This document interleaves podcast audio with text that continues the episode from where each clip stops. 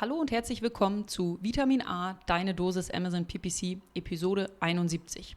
Heute sprechen Florian und ich mit unserem werten Kollegen Hannes. Hannes ist seit zwei Jahren Customer Success Manager hier bei AdFerence. Ähm, Hannes arbeitet allerdings nicht nur bei AdFerence, er ist auch Seller auf Amazon, arbeitet als Fotograf und nimmt auch einen Podcast zum Thema Kitesurfen auf. Und äh, ja, heute ist Hannes unser Interviewgast, weil Hannes in den letzten zwei Jahren bei AdFerence mehr als 250 unterschiedliche Werbekonten gesehen hat und uns deswegen erzählen kann, ähm, was er sich anschaut, was ihm direkt ins Auge sticht, wenn er das erste Mal ein Werbekonto sieht. Er erzählt uns, was aus seiner Sicht gar nicht geht und was er als allererstes optimieren würde. Ähm, er, wir sprechen darüber, was der größte Irrtum ist, den Seller haben. Wir sprechen über häufigste Fehler, die wir sehen.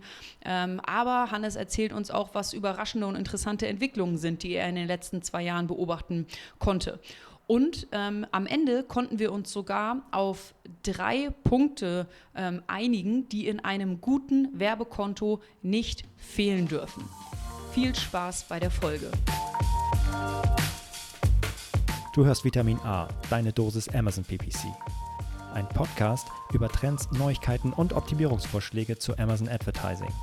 Vitamin A hilft Sellern und Vendoren, auf Amazon bessere und effizientere Werbung zu schalten.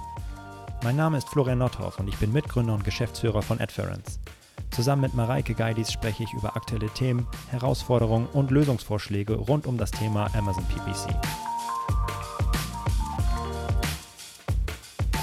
Moin Mareike, halli, hallo, wie geht's? Hallo Florian, mir geht es ganz hervorragend. Danke. Und dir? Und Wir fragen vielleicht mal Hannes, wie es ihm geht. Hallo Hannes, schön, dass du da bist. Ähm, danke für die Einladung. Mir geht's auch ganz wundervoll. Ganz wundervoll, ja. Es ist, es ist Sommer und wir sprechen ein bisschen über, über dich. Schön, dass du da bist. Wir freuen uns mega, heute mit dir den Podcast aufzunehmen. Und äh, ich also wir kennen uns jetzt schon zwei Jahre. Das hat einen ganz bestimmten Grund. Und dem wirst du vielleicht auch gleich erzählen, warum das so ist.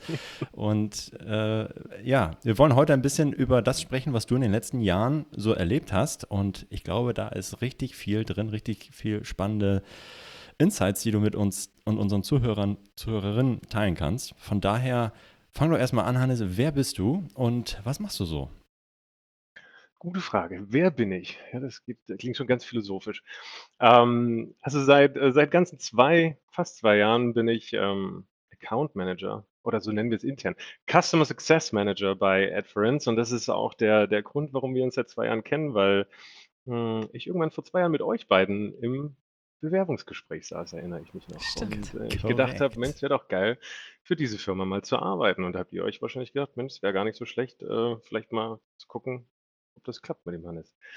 Und ähm, äh, genau, deswegen, seit zwei Jahren bin ich ja bei euch als Customer Success Manager. Ähm, seit 2016 bin ich quasi als, als Amazon-Händler, Amazon-Seller aktiv, habe ich angefangen, ein kleines Business aufzubauen, eine kleine Marke im Nahrungsergänzungsmittelbereich und habe da quasi ja, seit ähm, fünf, sechs Jahren eine ganze Menge Dinge auf Amazon gesehen, selbst gemacht, ähm, ja, im Bereich Advertising, aber auch SEO und alles Mögliche.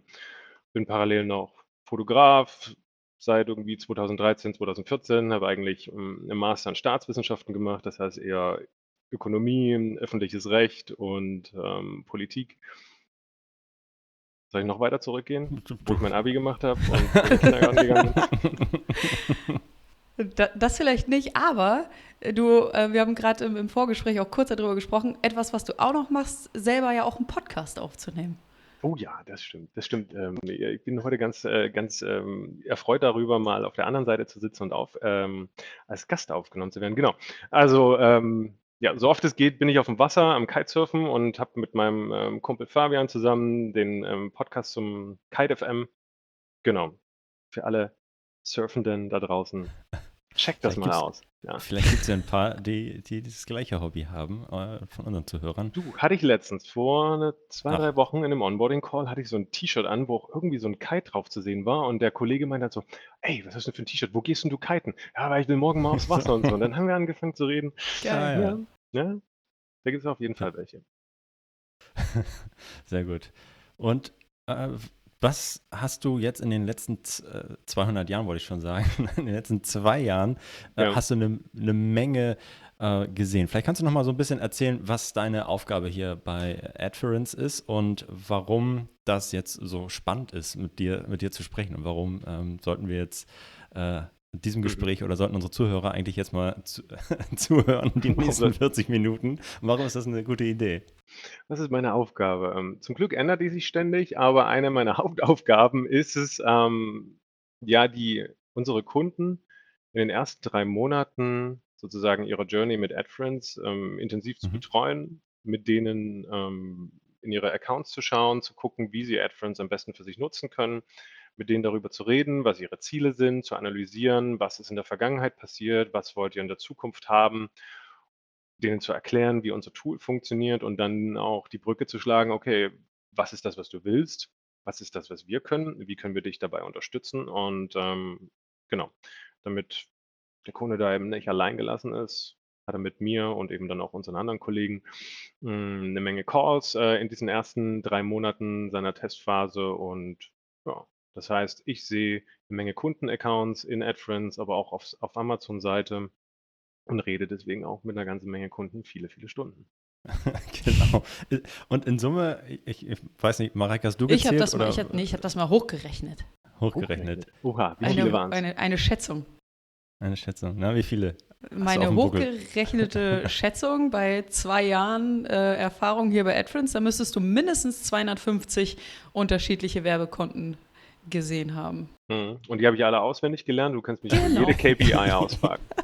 ganz, ganz, ganz genau. Wie war das mit Zeller A?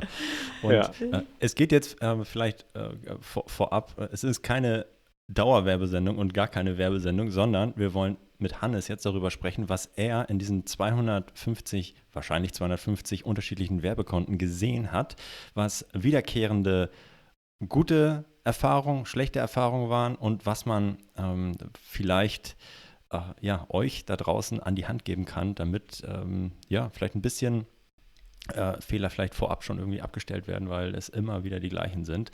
Und genau auf diesen Erfahrungsschatz basiert jetzt diese Folge. Und ich bin total gespannt, was, was jetzt so zutage kommt, was, was, was immer, immer wieder so auf, aufploppt. Das hängt äh, ganz von euren investigativen Fragen ab. So, wir sind ja eigentlich Journalisten. So. Ja. Und äh, Mareike, willst du anfangen? Ich fange einfach mal an mit äh, der ersten Frage, die glaube ich auch noch relativ. Mareike. Wie bitte? Reporterin Mareike. Rep Reporterin Mareike fragt. Mhm. Doppelpunkt. Wenn du das erste Mal in ein Werbekonto schaust, worauf achtest du? Was schaust du dir zuerst an? Was sticht dir direkt ins Auge? Du loggst dich das erste Mal ein in ähm, das Werbekonto von einem ähm, neuen Kunden bei uns. Was fällt dir als allererstes auf? Worauf achtest du als allererstes? Der allererste Blick ist, glaube ich, ähm, was hat der Kunde im Letz-, in den letzten 30 Tagen an Geld ausgegeben und was hat er an Umsatz wiederum eingenommen. Also es mhm. ist irgendwie immer so der ich meine, jedes Konto ist ja irgendwie ein bisschen von seinen Voreinstellungen anders, sozusagen, was auch die, ähm, ja, was die ganzen Filter und Einstellungen angehen. Aber also wenn ich da jetzt reingehe und sage, ich habe äh, kurz ein paar Minuten Zeit und will mich vielleicht auch auf, auf einen Kundentermin vorbereiten, das allererste, was ich mache, ist es mir die Laufzeit der letzten 30 Tage angucken, ähm, sehen, okay, wie viel Geld wird da überhaupt ausgegeben, wie viel Umsatz wird da gemacht und äh, auch nicht nur wie viel Umsatz, sondern für mich ist fast auch noch irgendwie so ein bisschen wichtiger, wie viel wie viel Verkäufe finden da statt? Also Mhm. die Anzahl der Conversions, ähm, weil du kannst manchmal einfach ja, 10.000 Euro Umsatz haben und hast irgendwie ein dickes Möbelgeschäft und verkaufst irgendwie drei Sofas oder du hast eben 30 Produkte, die aber irgendwie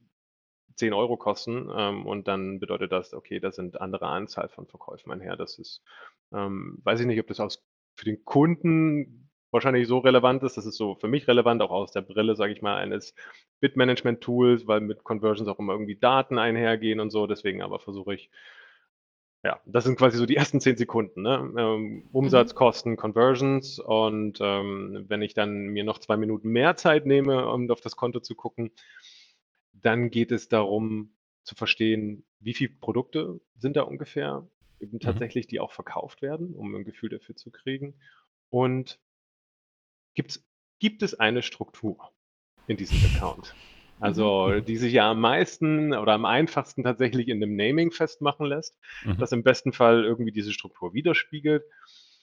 Das heißt, ich gucke lasse mir mal die Kampagnen ordnen, absteigend, ähm, nach dem nach dem Anzahl der Conversions oder nach dem Umsatz. Nehme mir mal die äh, gucke mir den ersten 5, 6, 7 Kampagnen an.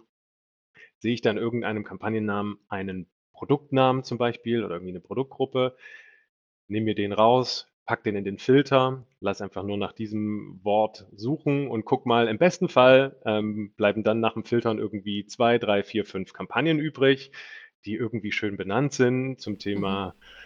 Die eine heißt Sponsor Brands, die andere heißt Sponsor Products, exakt, manuell, was auch immer dann da drin steht. Und dann bekomme ich 'n Überblick: „Ah, okay, hier gibt's 'ne Struktur, die Struktur ist so aufgebaut.“ Oder wir haben Pech und ich gebe diesen Namen ein von diesem einen Produkt und der taucht irgendwie halt nur einmal auf und es gibt nur eine Kampagne. Oder ich es gibt halt irgendwie keinen Produktnamen und die Kampagne heißt irgendwie nur so.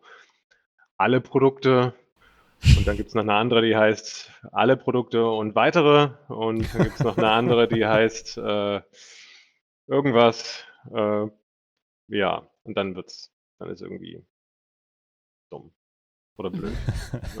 Oder Also dann dann ist also es zu ja. Da da geht ja schon so 'n bisschen, äh, einher, dass du sagst: „Okay, gut, ähm, du du checkst also grundsätzlich, okay, wie wie wie groß ist das? Wie viele Bestellungen finden statt?“ Und dann das nächste ist sofort, okay, gibt's irgendeine Art von Struktur? Und ich glaube, das ist auch etwas, was wir auch in dem Podcast hier schon immer wieder gesagt haben, dass so eigentlich das Wichtigste ist, dass man halt nicht genau Test 1, Test 2 und, äh, weitere irgendwie so seine Kampagnen benennt, sondern dass man halt irgendwie d 'ne mit 'ner Struktur startet. Und ich glaube, das ist das, womit du dann das eigentlich auch abchecken willst. Hey, hat dieser, äh, Seller in seinem Werbekonto irgendeine Art von Struktur oder nicht? Denn einhergehend damit ist ja, dass ich mit 'ner s super Struktur eigentlich dann auch erst, äh, irgendwie, ja, einem bestimmten Ziel eigentlich auch folgen kann so, oder? Das ist ja ei eigentlich dann auch schon Im besten Fall ja. Also, im Ja. besten Fall, ähm, hilft mir 'ne gute Struktur, um um 'n Ziel umzusetzen, so, wenn ich Mhm. 'n Ziel habe. Also, es gibt auch Kunden, die haben 'ne gute Struktur, aber kein Ziel. Mhm. Ähm, ich würde fast sagen, das sind die meisten. Aber es hilft auf jeden Fall dann, wenn du mit jemandem extern vielleicht auch zusammenarbeitest, sei es 'n Toolanbieter, sei es 'ne Agentur, sei es nur irgendjemanden, den du fragst, ähm, aus einer guten Struktur auch, ähm oder mit einer guten Struktur dann eben Ziele anzusteuern. So, es ist irgendwie die die Mhm. Voraussetzung dafür, dass du dass du überhaupt irgendwas in geordneter Form Ja. machen kannst, ja. Und, we wenn du jetzt so das mal zusammenfassen müsstest, was macht für dich 'ne gute Struktur aus? Du hattest jetzt schon 'n bisschen so Naming Conventions genannt, Produkt, äh, in verschiedenen Kampagnen, nicht nur in einer. Gut, also, ich meine, gut, was macht 'ne gute Struktur aus? Da kommen wir auch also Ja, vielleicht können wir jetzt auch 'ne einzelne Pod Podcast-Folge zu aufnehmen. Genau, wir wollen ja jetzt nicht die Frage beantworten: „Okay, was ist die potenziell beste Struktur?“ Ähm, genau, also es gibt ja durchaus viele gute Strukturen und es gibt, Mhm. äh, viele gute Strukturen, die sich ja eigentlich eben im besten Fall aus einer Strategie eben ableiten, ne? Dass man erst 'ne Strategie, äh, festlegt und dann sieht: „Okay, was ist die richtige Struktur für diese Mhm. Strategie?“ Deswegen darüber wollen wir jetzt mal nicht sprechen, was ist irgendwie die die die richtige Struktur für irgend 'ne Strategie, sondern du merkst daran, dass es irgendwie 'ne 'ne schlechte Struktur ist, wenn du erst mal keine findest, so. Das Mhm. heißt, wenn du nicht auf Anhieb verstehst, ähm, was hinter dieser Kampagne steckt. Also, A, vielleicht welche Arten von Produkte da drin sind, ähm, also, welche Produktgruppen eventuell da zusammengefasst wurden. Das heißt, das sollte zu verstehen sein und auch, ähm, ja, schnell zu verstehen sein für für dich selber, aber auch für für Externe. Und, ähm, es hilft auf jeden Fall ja, vielleicht verschiedene Kampagnentypen trotzdem zu verwenden, ne? Sei es jetzt irgendwie 'ne Mhm. Auto und 'ne manuelle. Und, ähm, und dann auch meiner Meinung nach ist es sinnvoll, verschiedene Match-Types in manuellen Kampagnen, ähm, aufzusplitten. Ähm, ob du jetzt nur Phrase, Exact oder Broad nutzt. Ähm, es ist jetzt weniger wichtig, ob das jetzt in einer Kampagne ist, in verschiedenen Mhm. Anzeigengruppen oder ob du die verschiedenen Match-Types in verschiedenen Kampagnen aufsplittest. Ähm, das würde ich dann wiederum sagen, ist vielleicht, äh, dann mehr dem geschuldet, wie du wie du an die Sache grundsätzlich rangehen willst.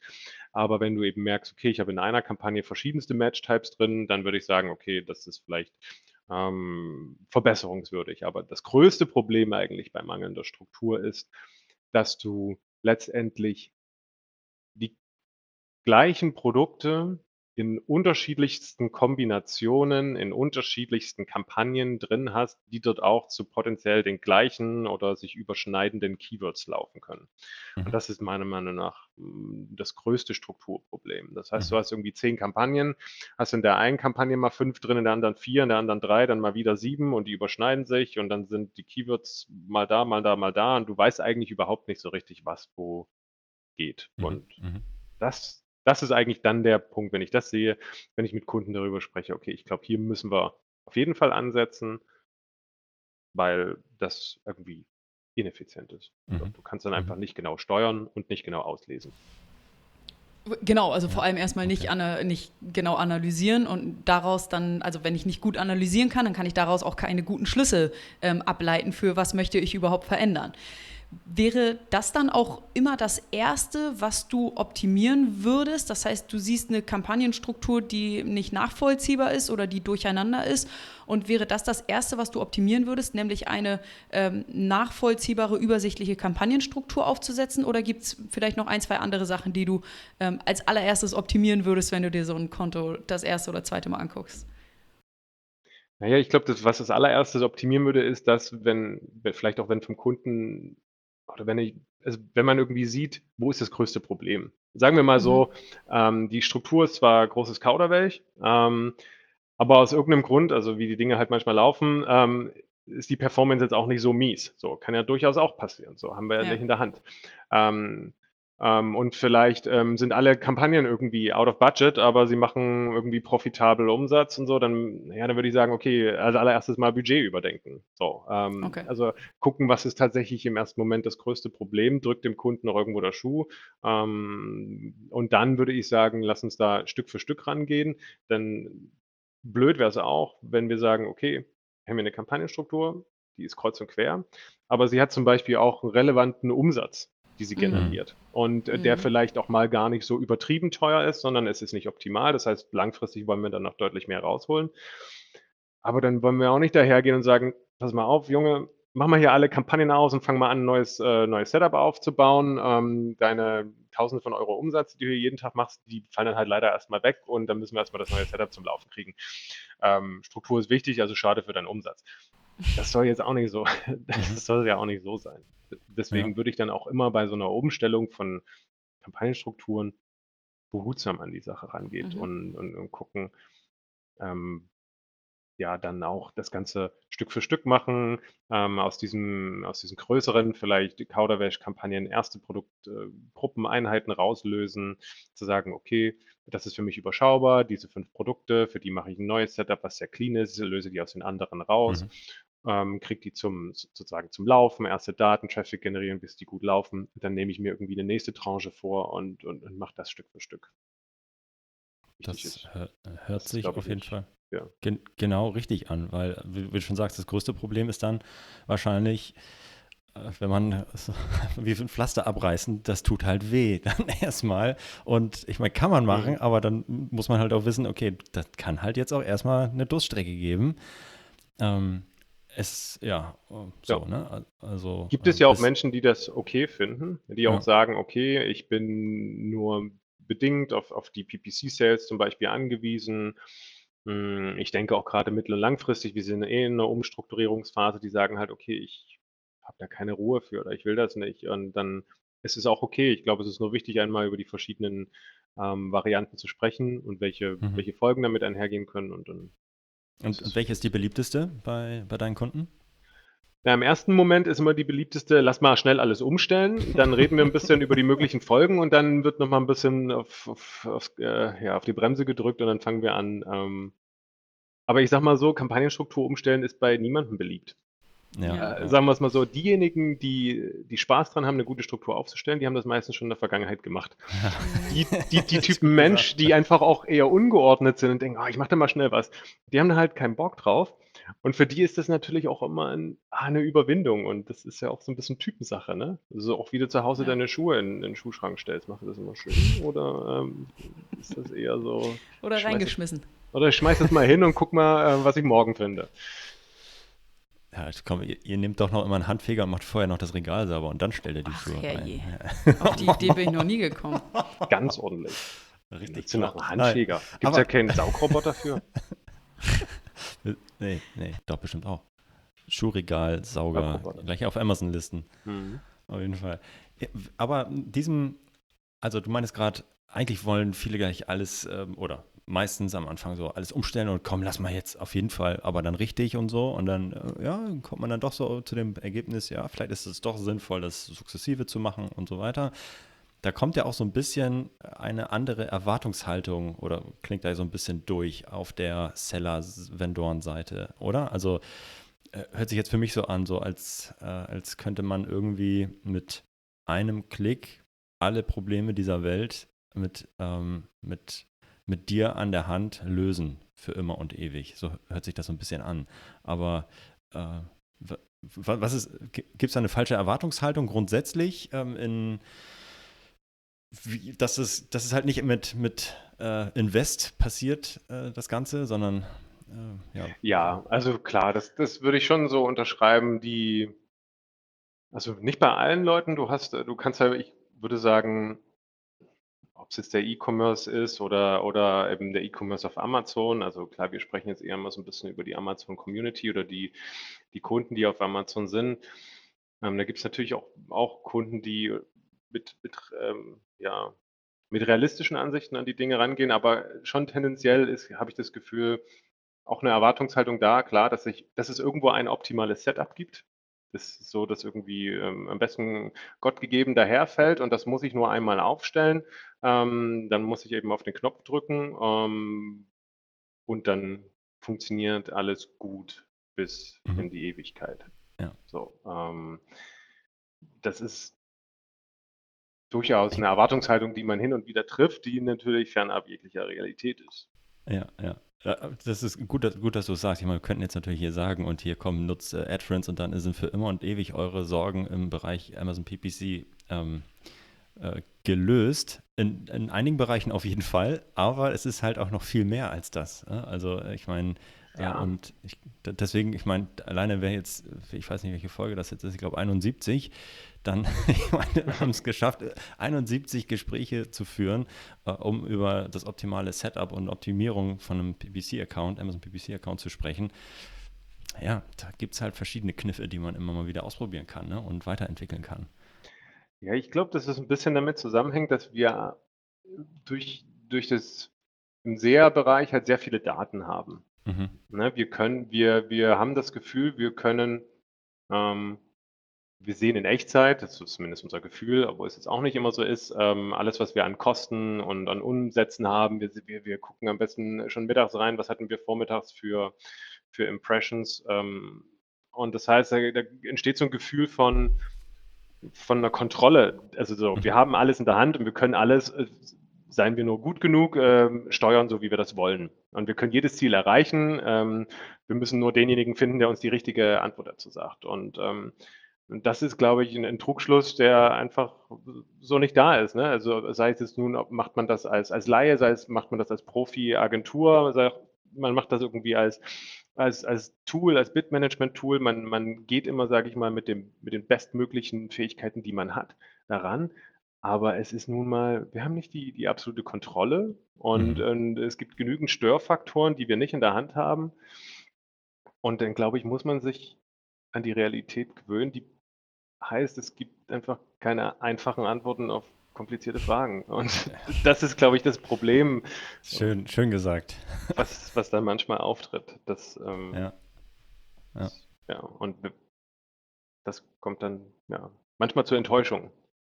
Äh, ja, ja, beziehungsweise man wird halt auf den Boden der Tatsachen zurück, zurückgeholt, ne? Äh, Glaube ich auch, auch ganz schnell. Und äh, das, äh, ja, wie gesagt, es gibt halt einen Grund, warum wir es äh, schaffen, über 70 Folgen darüber zu sprechen, wie man was irgendwie machen könnte. Und ja. häufig, häufig ist es ja, glaube ich, jetzt in den letzten Episoden auch immer wieder klar geworden, dass es halt nicht die eine Antwort auf alles gibt, ne? so genau wie du sagst, sondern am Ende muss man sich ein Skillset anarbeiten oder erlernen und das dann optimal für die jeweilige Situation anwenden, nach bestem Wissen und Gewissen und mhm. äh, darauf dann reagieren, was dann damit passiert. So. Und ja. ähm, äh, und ja, genau, von daher ja, ist das, glaube ich, äh, ein Trugschluss zu glauben, okay, gut, ich habe für immer und ewig meine Probleme äh, gelöst, wenn ich mit einer Agentur, mit einem Freelancer, mit einem Tool, wie auch immer zusammenarbeite, sondern ich, also das ist jetzt meine persönliche Meinung, ich glaube, die Performance in einem Account wird immer besser, je mehr ich selber weiß und äh, ausprobieren kann und das vielleicht auch hinterfragen, was irgendjemand macht. Also ich, ich würde jetzt vermuten, dass du die erfolgreichsten Kunden bei uns betreust, die selber auch Ahnung haben, oder? Also Definitiv. So, der, am besten ja. sind die, die, sage ich mal, mich in den Gesprächen natürlich irgendwie an, an den Rand des Wissens bringen, so, die, die mhm. mich challengen, so, weil ich weiß, okay, die versuchen jeden Schritt zu verstehen, die, ähm, die sagen nicht einfach, sag mir mal bitte, was ich jetzt hier einstellen soll, damit mein Leben gut wird, sondern die haben ähm, eine Vorstellung, fragen nach, wir, wir erörtern das, das Ganze gemeinsam und ähm, das Bedürfnis, ähm, die Prozesse zu verstehen und, und Dinge auszuprobieren, ist auf jeden Fall da ein, eigentlich fast mit der, der, der größte Erfolgsfaktor. Klar, du mhm. musst dir, es hilft immer, wenn du dir für welchen Bereich auch immer professionelle Hilfe ähm, holst äh, und ähm, versuchst sozusagen die Sachen, die du zeitlich oder vom, vom, vom Skillset her nicht abdecken kannst,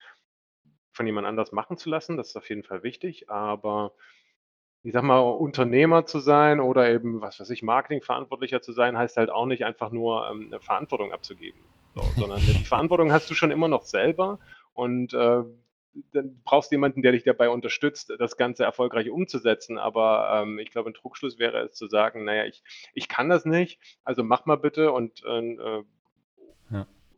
ohne das Ganze irgendwie zu leiten oder anzuführen oder in die richtige Richtung gemeinsam zu bringen. Wir haben ja jetzt viel so darüber gesprochen, dass jedes Konto individuell ist, dass Ziele, Strategien individuell sind und dass man deswegen auch wenig generelle ähm, Antworten geben kann.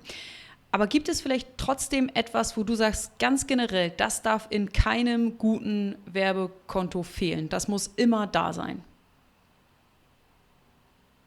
Auf die Gefahr dass ich mich wiederhole, Struktur ähm, und Budget. Mhm. Also, Was mit Budget, dass das Budget da ist, nicht beschränkt ist oder? Naja, dass es ausreichend da ist im Verhältnis zu den Anzahlen, zu der Anzahl an ja. Produkten, die man hat und zu dem, was man auch vorhat. Okay. Also. Das heißt, wenn ich 10 Euro am Tag ausgebe und habe hier das äh, Monster 500 Kampagnen-Setup, ist das jetzt nicht so, ne?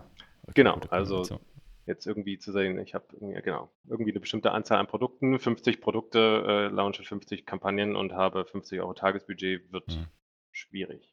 Mhm. Würdest du auch sagen, dass, wenn wir uns jetzt mal Sponsor Products angucken, dass ähm, äh, in einem guten Werbekonto sollte es nicht nur Autokampagnen, sondern in einem guten Werbekonto sollte es auch immer manuelle Kampagnen geben? Würdest du das unterschreiben? Ähm, ich würde sagen, es sollte vor allem manuelle Kampagnen geben und eventuell Autokampagnen. Hm. Was also, sind aus deiner Sicht die, die Vorteile von den manuellen Kampagnen? Warum sollte man darauf auf keinen Fall verzichten?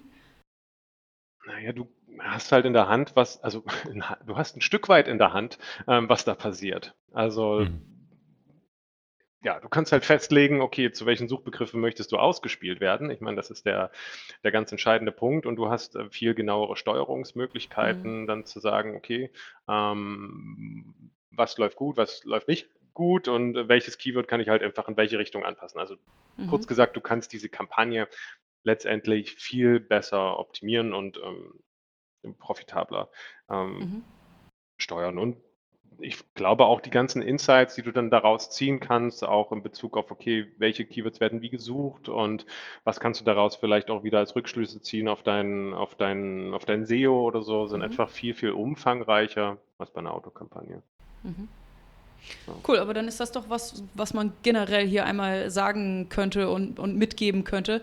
In einem guten Werbekonto sollte nicht auf manuelle mhm. Sponsor Products Kampagnen verzichtet werden. Das ist doch, das ist doch super. Und würdest du auch sagen, dass in einem guten Werbekonto ähm, mehr als ein Kampagnentyp vorkommt? Also, dass ich mich nicht nur mit Sponsor Products auseinandersetze, sondern die anderen Kampagnentypen zumindest mal ausprobiert habe und dann ähm, daraus äh, meine Entscheidung treffe, ob ich sie weiter nutze oder nicht? Oder glaubst du, in einem guten Werbekonto reicht es vollkommen aus, wenn ich manuelle Sponsor Products Kampagnen habe? Also natürlich ist es immer schade, wenn man mögliche Potenziale unentdeckt lässt. Also und zu sagen, okay, ähm, Sponsor Brands mache ich jetzt nur nicht, weil ich irgendwie keinen Bock habe, mich damit auseinanderzusetzen, was ich da für einen Slogan oben reinschreibe. Das wäre natürlich irgendwie schade. Aber ich würde mich jetzt nicht so weit aus dem Fenster lehnen, dass ich sage, äh, wenn da keine Sponsor Brands Anzeigen sind, dann ist es irgendwie kein gutes, kein gutes Werbekonto, mhm. sondern ähm, wenn die Sponsor Products Anzeigen den Zweck erfüllen, die der Kunde damit erreichen möchte, welches Level auch immer sein Business hat und was auch immer die Werbeanzeigen für ihn äh, erfüllen sollen, dann, dann ist das okay. So, ne? mhm. ne? ähm, klar, wenn er jetzt sagt, wenn aber sein Ziel ist, ähm, ich möchte gerne so viel wie möglich Sichtbarkeit und meinen Umsatz auf allen Ebenen und ich möchte diese Produkte launchen und hier mega den Markt durchdringen und ähm, nutzt dann nur Sponsor Products und dann dort nur eine Autokampagne und die irgendwie auf 30 Cent festen Bit, dann dann ist genau, dann ist es kein gutes Mhm. Werbekonto, weil dann mhm. einfach Kampagnentypen und Kampagnenformen fehlen und dann würde mhm. ich das so unterschreiben, ja. Okay. Siehst du denn, dass es äh, häufig ähm, Seller zu früh zu viel wollen und irgendwie vielleicht die Basics bei den Sponsored Products Kampagnen noch nicht gut beherrschen und dann schon auf den nächsten Kampagnentypen springen? Oder sagst du, ähm, oder ist es etwas, was du auch, ja, was ist da so deine Empfehlung? Würdest du sagen, hey komm, mach lieber alle so ein bisschen ähm, und dann sukzessive in allen ein bisschen besser werden oder erstmal den einen Kampagnentypen durchspielen, in Anführungszeichen? Also 80-20 jetzt nicht 100 Prozent, aber mhm. äh, was ist da so deine Empfehlung? Oh, also klar, ich denke mal, der, der meiste Umsatz geht immer noch über Sponsor Products Anzeigen. Das mhm. heißt, es wäre wahrscheinlich ähm, hm, blöd, wenn man sich dann nicht rantraut oder wenn man sagt, okay, ich habe jetzt mal eine halbe Kampagne so aufgesetzt und jetzt kümmere ich mich nur noch um, um Sponsor Brands Video, weil ich irgendwie mega der Video-fanate Typ bin mhm. und das irgendwie lustig finde. Ähm, auf der anderen Seite gibt es gibt es aber auch, glaube ich, Bereiche, wo du zum Beispiel im Sponsor Products Bereich, wenn du irgendwie vielleicht neu bist oder jetzt nicht die mega marktbeherrschende Stellung hast, überhaupt nichts reißen kannst, weil du mhm CPCs hast, die jenseits von Gut und Böse sind, sodass du nie profitabel oder auch, selbst wenn du nicht profitabel bist, einfach nicht genügend Budget hast, um da irgendwie sinnvoll für dich mitzuspielen. Und mhm. dann zu sagen, okay, dann gucke ich doch mal, was die, die, die Nischen sozusagen hergeben, hergeben und ähm, vielleicht mache ich dann mit ähm, ja, Sponsor Brands oder Sponsor Brands Video mhm. oder Sponsor Display dann einfach ähm, weniger okay. potenziellen Umsatz als äh, da über äh, Sponsor Products läuft, aber zumindest habe ich eine Chance, irgendwie mit meinen Möglichkeiten da mitzuhalten. Mhm. Daher, ähm, klar, ich würde es als erstes bei Sponsor Products probieren, aber dann relativ schnell merken, was geht da und was nicht. Ja. Ich habe noch, äh, okay, ähm, eine, ne, eigentlich zwei Fragen, die äh, zusammengehören. Und das eine ist, wenn wir jetzt mal annehmen, du hast 250 Accounts äh, gesehen, betreut, ongeboardet. Was war das Beste, das Überraschendste, was du da jemals gesehen hast oder was vielleicht auch wiederholt äh, überraschend gut gelaufen ist oder wo du sagst so, oh, ey, richtig geile Idee oder richtig gut umgesetzt oder die haben gute Prozesse schon im Hintergrund oder äh, ja, was auch immer, die, die Kalkulation, wie man die Ziel ACOS bestimmt, ist besonders genial gewesen oder was war da so das, das, äh, das Beste, was du da oder das ja, erwähnenswerteste, was du da bisher so gesehen hast? Hm. Schwierig, äh, schwierig zu beantworten, weil ich, ah, ich kann das jetzt ganz schwer so auf, auf eine, auf eine Ebene. Du kannst, ja, kannst ja auch einfach verschiedene sagen, auch wo du sagst, okay, gut, da, da hast du gedacht, okay, gut, wenn du dir das ein Konto vorhinein angeschaut hast ja. oder vielleicht auch dann mit dem ähm, Kunden gesprochen hast und denkst so, ja, okay, richtig gut.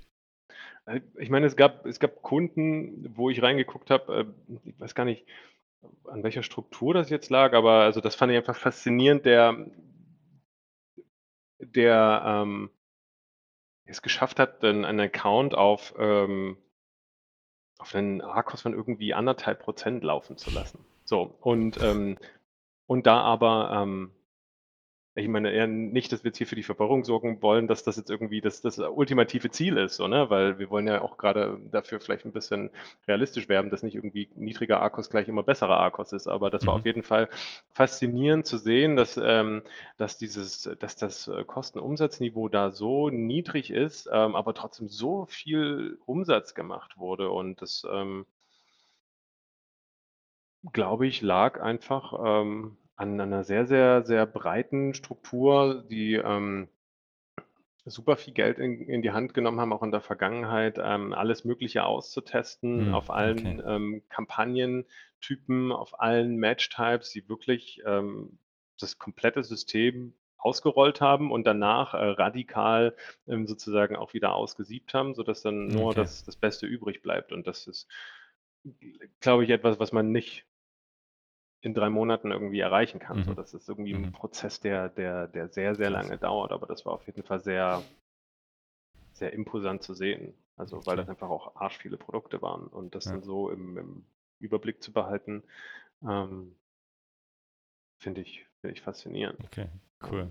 Und, und da angeschlossen die äh, andere Frage äh, von der anderen Seite kommt, wo hast du, was war so der dickste Klops, den du je gesehen hast? Und denkst du, oi, oi, da ist jetzt, jetzt aber in den letzten Monaten ein paar tausend Euro zum Fenster raus. Also, was heißt dickster? Ich fand das auf jeden Fall sehr überraschend. Ich hatte ähm, was letzte oder vorletzte Woche mit einem mit einem Kunden im, im Telefonat und wir haben dann eben bestimmte Kampagnen von ihm angesprochen oder angeguckt und ähm, also da, er hatte sich ein bisschen gewundert, eben warum in seinen Kampagnen noch nicht so viel passierte. So, und ähm, wir hatten da irgendwie so CPCs von, ähm, von 50, 60 Cent gesehen.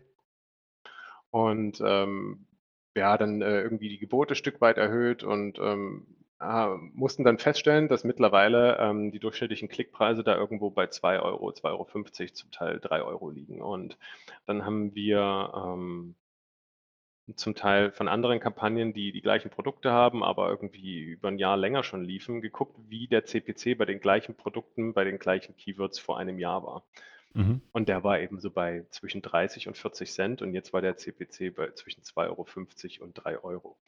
Und das fand ich, ähm, fand ich krass. Boah, Dachte ich, okay. meine, also so, ne, ja, der, der Markt, ne, und der entwickelt sich mal und da geht mal hoch und mal runter, aber so dick, also irgendwie verfünffacht bis verzehnfacht, ähm, fand ich schon, fand ich schon Das heftig. Und das hat ihn dann auch so vor ein paar grundlegende Überlegungen ge gestellt, okay, wie er jetzt mit seiner PPC-Strategie umgeht, weil Mhm, vorher war das krass. halt einfach dann eine Cash-Cow, ähm, reingehauen, ähm, Kampagnen angehauen, ähm, das lief, war profitabel und ähm, ich sag mal, seine Conversion Rates haben sich jetzt nicht exorbitant äh, verzehnfacht, ähm, aber die Klickpreise so. Und da muss man natürlich gucken, Krass. okay, welche Produkte will ich da überhaupt noch bewerben ähm, und wie setze ich eben jetzt zukünftig Werbung für mich ein, wenn es jetzt eben nicht mehr so einfach zum, zum Kohle machen ist, so, sondern da muss ich ja auch irgendwie umdenken und sagen, okay, nehme ich ein paar Produkte raus, ähm, konzentriere ich mich auf die Produkte, die ich in den Markt bringen will, nutze ich Werbung dann hauptsächlich als Launch-Strategie, das heißt als Investment und versuche dann eben nachher irgendwie mehr über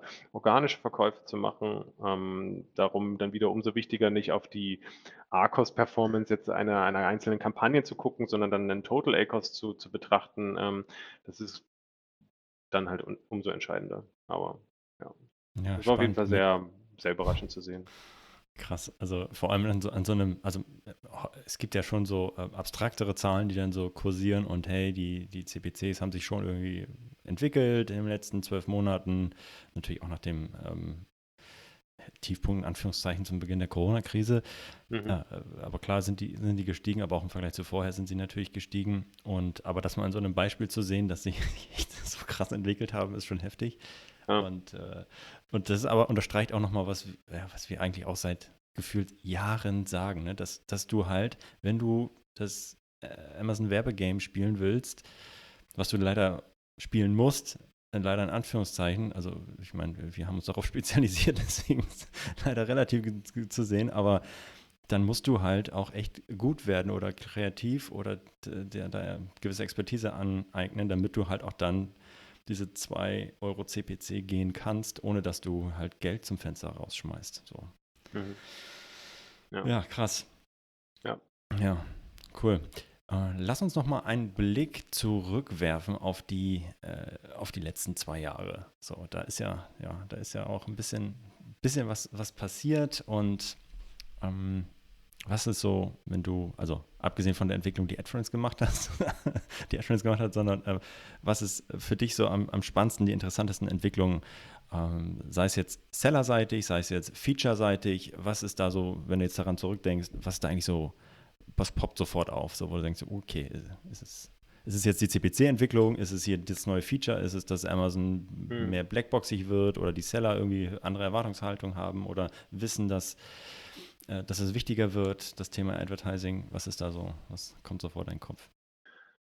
Ah, ich habe eher, also was ich spannend finde, ist, dass sich so ein bisschen die, die Struktur oder Zusammensetzung der, also jetzt aus meiner Sicht unserer Kunden, ähm, aber das spiegelt ja, glaube ich, ganz gut einfach auch die, die, die Player so auf, auf Amazon mhm. und, und eben auch im PPC-Umfeld, aber auch Amazon allgemein wieder, ähm, sich geändert haben. Also ich glaube vor, vor Jahren noch, auch wo ich angefangen habe mit dem Business, da hm, hast du halt so eine relativ enge Amazon-Community gehabt, ähm, Unternehmer, die Amazon als Vertriebskanal entdeckt haben, ähm, die da irgendwie reingestartet sind und da angefangen haben, ihr Business aufzubauen. Mhm. Und ähm, die haben im ersten Moment relativ viel Amazon-Wissen gehabt, aber relativ wenig Business-Kompetenz meistens. Mhm.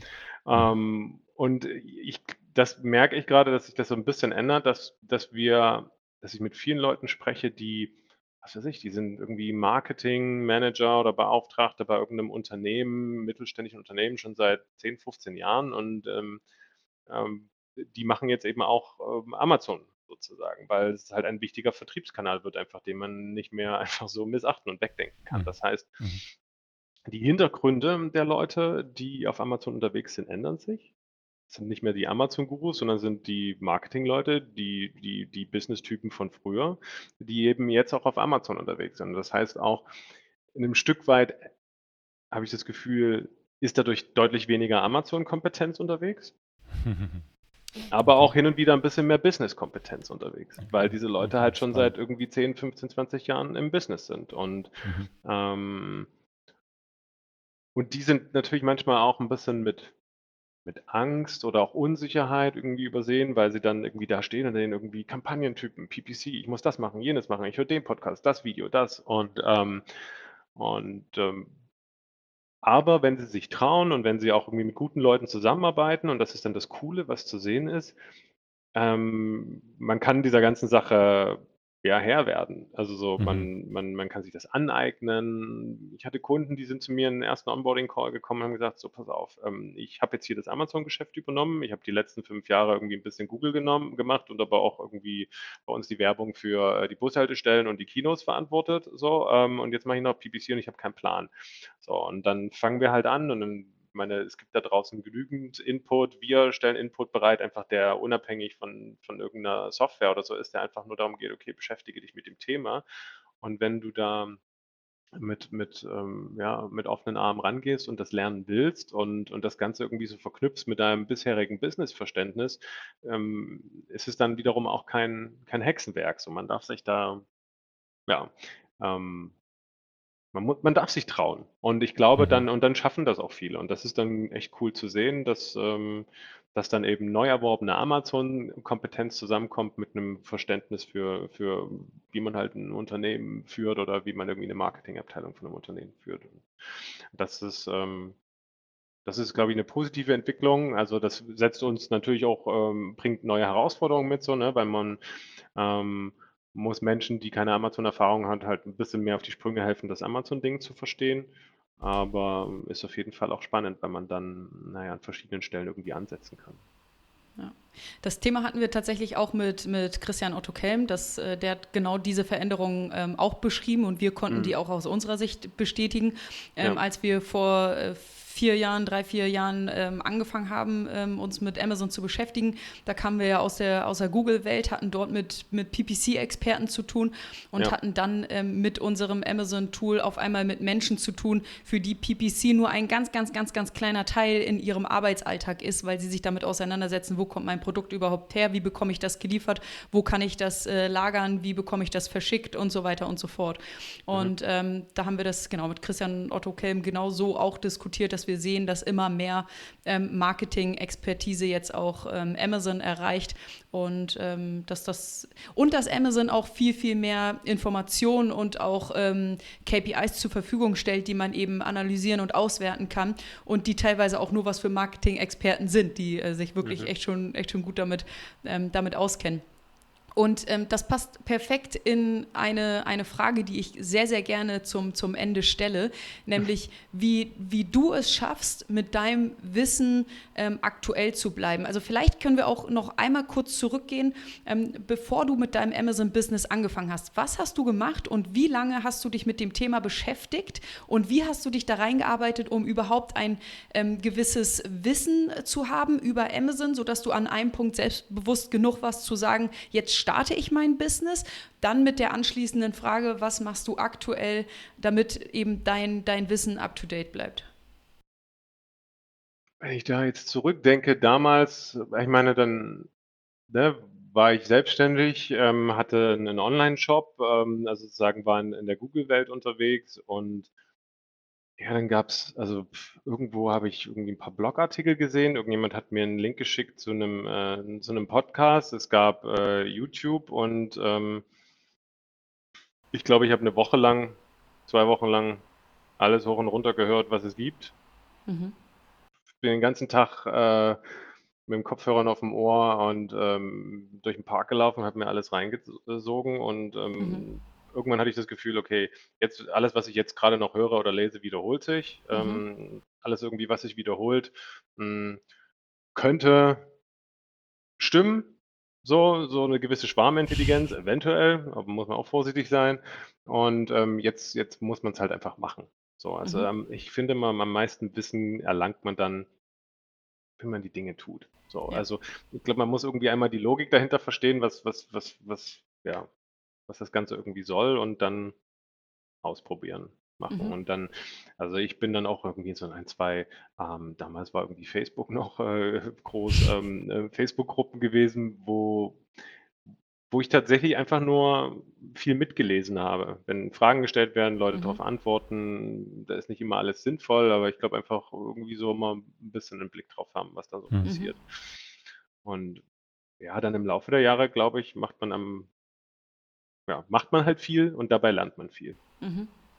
So, und, und jetzt gerade eben ist es jetzt auch, es ist jetzt so, ich, ich Podcast zum Beispiel im Bereich Amazon ähm, ähm, konsumiere ich jetzt gerade gar nicht mehr. Irgendwie, dass ich irgendwie einen festen Blog oder so folge, ist jetzt auch nicht mehr der, der, der Punkt. Ich bin auch nicht so ein Typ, der irgendwie, irgendwie bestimmten Persönlichkeiten da mega folgt. Und ähm, aber das Gute ist, dass ich halt jeden Tag und jede Woche mit super vielen Leuten rede. So. Ja.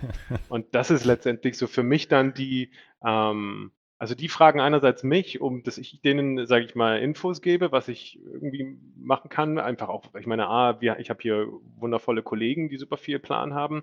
So, wir tauschen uns aus. Dann habe ich super viele ähm, Kunden, die Plan haben, mit denen tausche ich mich aus. Mhm. Ich habe im privaten Umfeld Leute, die in dem gleichen Umfeld arbeiten, mit denen tausche ich mich aus. Also mhm. so tatsächlich ab und zu ist es nochmal ganz spannend, irgendwie vielleicht auf eine, auf eine Konferenz zu gehen. Da war ich mal irgendwie auf ein, zwei Sachen. Ähm, ah, dann kriegt man natürlich Input von den Vortragenden. Das jetzt immer so der, der, der wahre Schluss ist, aber auch dann hast du wieder die Chance, sich wieder mit Menschen zu unterhalten. Also ich habe immer das Gefühl, im Gespräch ähm, kriegt man dann doch irgendwie die, die, die besten Infos und ähm, kann sich darüber auch wirklich austauschen, weil es halt nicht nur eine Sache ist, die öffentlich rausgeballert wird, die irgendwie einer Norm entsprechen muss. Hm. Ja, Finde ich super. Also Schön. Also wir hatten bisher, also die, die Frage stelle ich Gästen sehr gerne und was, was immer auftaucht, ist Podcast hören, Leuten auf LinkedIn folgen, ähm, Blogartikel lesen und so weiter. Ähm, aber am Ende geht es darum, sich mit Menschen zu, zu unterhalten und voneinander zu lernen. Und das finde ja. ich irgendwie so schön an der, an der aktuellen Amazon-Community, dass keiner sagt, oh, das ist mein Geheimnis und das halte ich hinterm Berg, sondern dass alle bereit sind und offen sind, über ihre Erfahrungen zu sprechen und auch andere davon lernen zu lassen, auf welchen Kommunikationswegen das dann auch immer erfolgt. Ja, also finde ich auch, ja, das, äh, das Teilen bringt irgendwie alle weiter. Ja, definitiv. Schön, schön gesagt. Oh, schön gesagt. Schönes war das das Schlusswort. Ja, ich glaube auch. War das ne? jetzt schon die letzte Frage? Oh. Das war schon die letzte Frage. Ah, da- Dann machen wir irgendwann nochmal einen zweiten Teil, Hannes. Auf jeden Fall. Es sei denn, du hast jetzt noch was, was du unbedingt nochmal sagen möchtest. der, Nee, Wie heißt der- also dieses, dieses eine, dieses schöne Schlusswort möchte ich jetzt nicht mehr, möchte ich jetzt nicht mehr irgendwie. Nicht zerstören. Kite, Kite Richtig. FM. Ja, Kite FM natürlich nochmal. Ich sag's, ich sag's oft genug. Vielen Dank, Hannes, dass du da warst. Es waren, glaube ich, viele coole Denkanstöße dabei und äh, ich, ja, ich hat sich tot, war eine total gute Idee, ähm, dich einzuladen in den Podcast. Cool, dass du gekommen bist und ich glaube, da können, können viele was oder konnten viele was mitnehmen. Das hoffe ich. Ja. Und vielleicht Danke höre ich ja den einen oder anderen mal wieder dann im Onboarding. Bestimmt. Ja. Danke dir und äh, viel Spaß dann heute Abend bei deiner eigenen Podcast-Aufnahme wieder auf der anderen Seite des Mikrofons. Das ähm, wird bestimmt wieder spannend. Okay, dann danke euch, dass wir uns unterhalten Ma- durften. Mach's gut, Hannes. Tschüss. Danke dir. Dann Ciao. Das war Vitamin A, deine Dosis Amazon PPC. Für Fragen und Feedback schreibt uns gerne eine Mail an vitamin-a at adference.com. Vielen Dank fürs Hören und bis zum nächsten Mal.